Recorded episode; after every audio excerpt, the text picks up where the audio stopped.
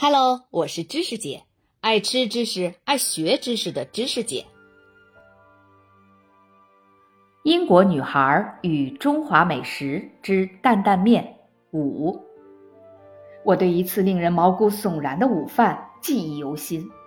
我通过汉语老师认识了一位研究烹饪史的学者，他人很好，邀请我出去吃火锅，然后点了一大盘很贵的猪脑花，说是专门点给我吃的。他用小漏勺把脑花放进咕嘟冒泡的汤底，煮熟了倒进了我的味碟中，脑花温柔地沉浸在香油和蒜蓉当中。一开始我想把脑花藏在蒜蓉下面。或者跟那位学者聊个热火朝天，再趁他不注意偷偷和鱼骨头一起倒了，但根本没用。每次我自以为聪明的刚处理掉一点脑花，他就会往我碗里再加一点。最后我心一横，眼一闭，张口就吃了。那口感像奶冻，柔软绵密，又有很丰富的层次，真是危险的诱惑。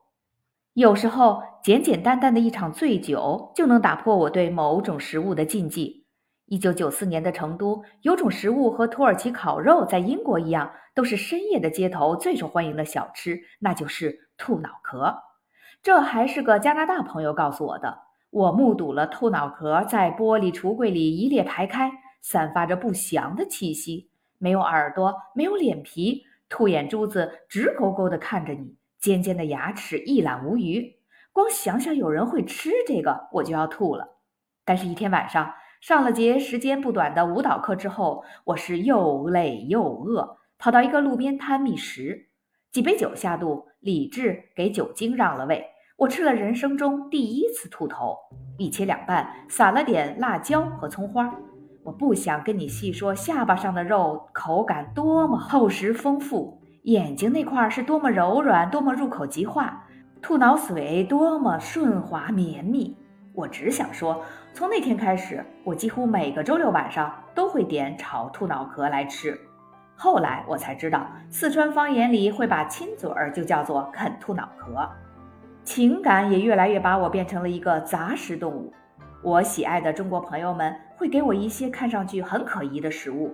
脸上的表情既急切又满怀期待，充满善意，我真是无法拒绝。我对成都、四川和中国的爱也在与日俱增。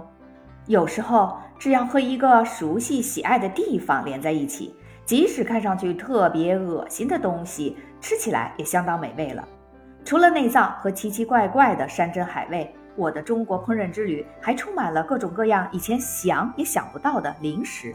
比如火腿肠，一种粉白粉白的所谓的香肠，原料嘛不可说不可说，人工再造的猪肉加上一些谷物淀粉，用红红的塑料皮套起来。九十年代中国所有的铁路站台上都有卖。每当我坐火车进行长途旅行时，吃火腿肠就变成了一种仪式。直到现在，我也会十分怀念，偶尔还会无法抗拒地买上一根。尽管英国没有任何情景会触发我去吃那样的东西，我还对大大泡泡糖上了瘾，特别是大大卷儿，粉红色的袋状泡泡糖卷成一圈，装在一个扁圆的盒子里。也许就是因为吃这个吃多了，二十五岁以前牙齿健康状况还堪称完美的我，从四川回到英国的时候，竟然有七处龋齿要补。如果您喜欢这个专辑，请您帮忙投出月票，并在节目下方长按点赞按钮，谢谢。